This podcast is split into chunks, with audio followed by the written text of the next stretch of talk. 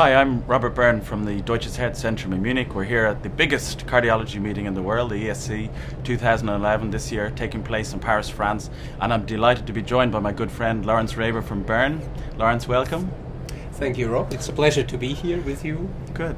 Uh, Lorenz has just presented some uh, very nice data from the Bern Rotterdam group looking at a comparison of outcomes uh, in patients treated with the second ger- generation everolimus eluting stent as against those treated with first generation sirolimus eluting and paclitaxel eluting stents.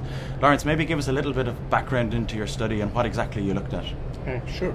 So, as we all know, the uh, use of the uh, first generation or early generation drug eluting stents eluting uh, sirolimus and paclitaxel were associated with an increased uh, rate of very late stent thrombosis, and whether this risk of uh, this increased risk of very late stent thrombosis actually continues with the use of newer generation everolimus eluting mm. stent is largely unknown we actually have data telling us that the use of everolimus eluting stent as compared to paclitaxel eluting stent uh, has shown superior outcomes. Conversely, the comparison with sirolimus eluting stent yielded a similar result in terms of both safety and efficacy. Importantly, none of these studies uh, included very large uh, um, patient population. Mm neither did they uh, investigated the unrestricted use of the drug eluting stent, which is of particular importance because uh, the uh,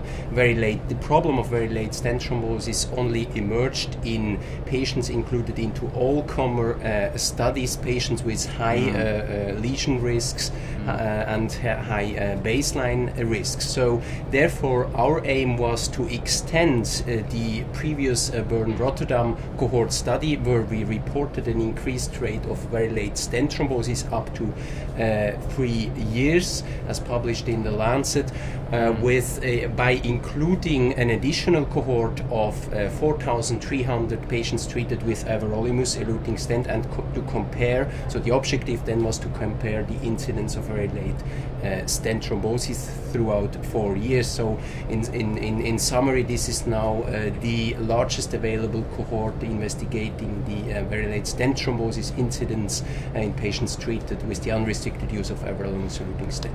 Okay, so you've got three groups. You've got EES, you've got SES, and you've got PES, and you're looking particularly at the comparison of EES against SES and EES against uh, PES. Indeed, correct? and okay. uh, the primary endpoint was uh, overall arc definite stent thrombosis, and secondary endpoints uh, included uh, arc definite very late stent thrombosis and definite or probable stent thrombosis and cardiac death or MI. Okay. So what uh, what did you find then in relation to definite stent thrombosis, uh, very late definite stent thrombosis, the primary endpoint of your analysis?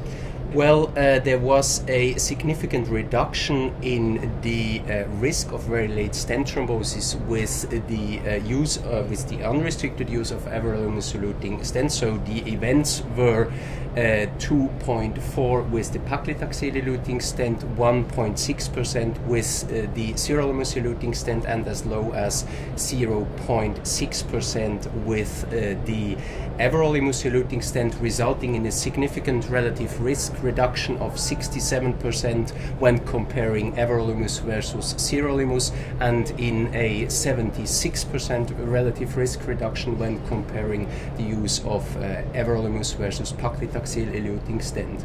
Okay. And those are very late stent thrombosis out to four years, is that right? Yes, so uh, th- that's about very late stent thrombosis, which is from uh, one year, from 360 days up to uh, four years. Okay.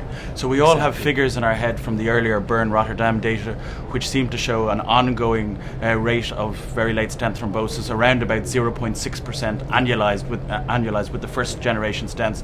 What's the figure with Xience? So the figure is now uh, coming down to 1.2% per year, which is actually exceedingly low and uh, yeah. Yeah. So, uh, I mean, very nice, nice data. I think the advantage of such a report is really the unrestricted use, and you enroll very large numbers of patients in this registry. Of course, uh, one of the limitations then of non-randomized comparison is that these patients are perhaps recruited at different time points. Maybe therapies change. Uh, perhaps there's baseline differences across the groups. So, two questions: What methods did you use to control for baseline differences across the groups, and did you detect any differences, for example, in therapy like dual antiplatelet therapy? Therapy in the three groups? Yeah, sure. That's an important point. It's uh, uh, limited to a to registry data, which have some uh, inherent uh, disadvantages. The large advantage, however, is that we uh, examine the in the unlimited, the unrestricted use of these devices.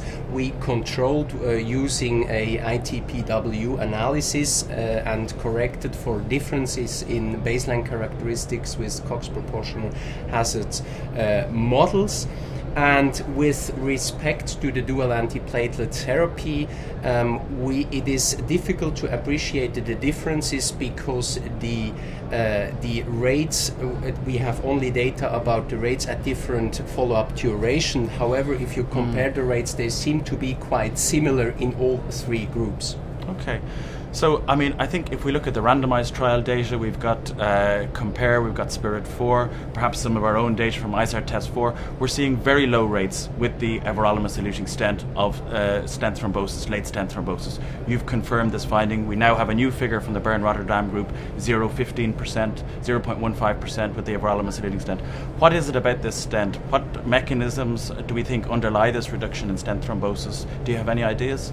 Well, certainly the principal difference uh, as compared to the early generation is a reduction in strut thickness, which potentially has an impact on uh, the healing. And uh, certainly the polymer may play an important role. Although we don't have we don't have uh, data that is really uh, convincingly uh, showing us that the mm. polymer is responsible for this uh, this important uh, reduction in very late stent thrombosis. But I think these are the two main factors that playing a role. Mm.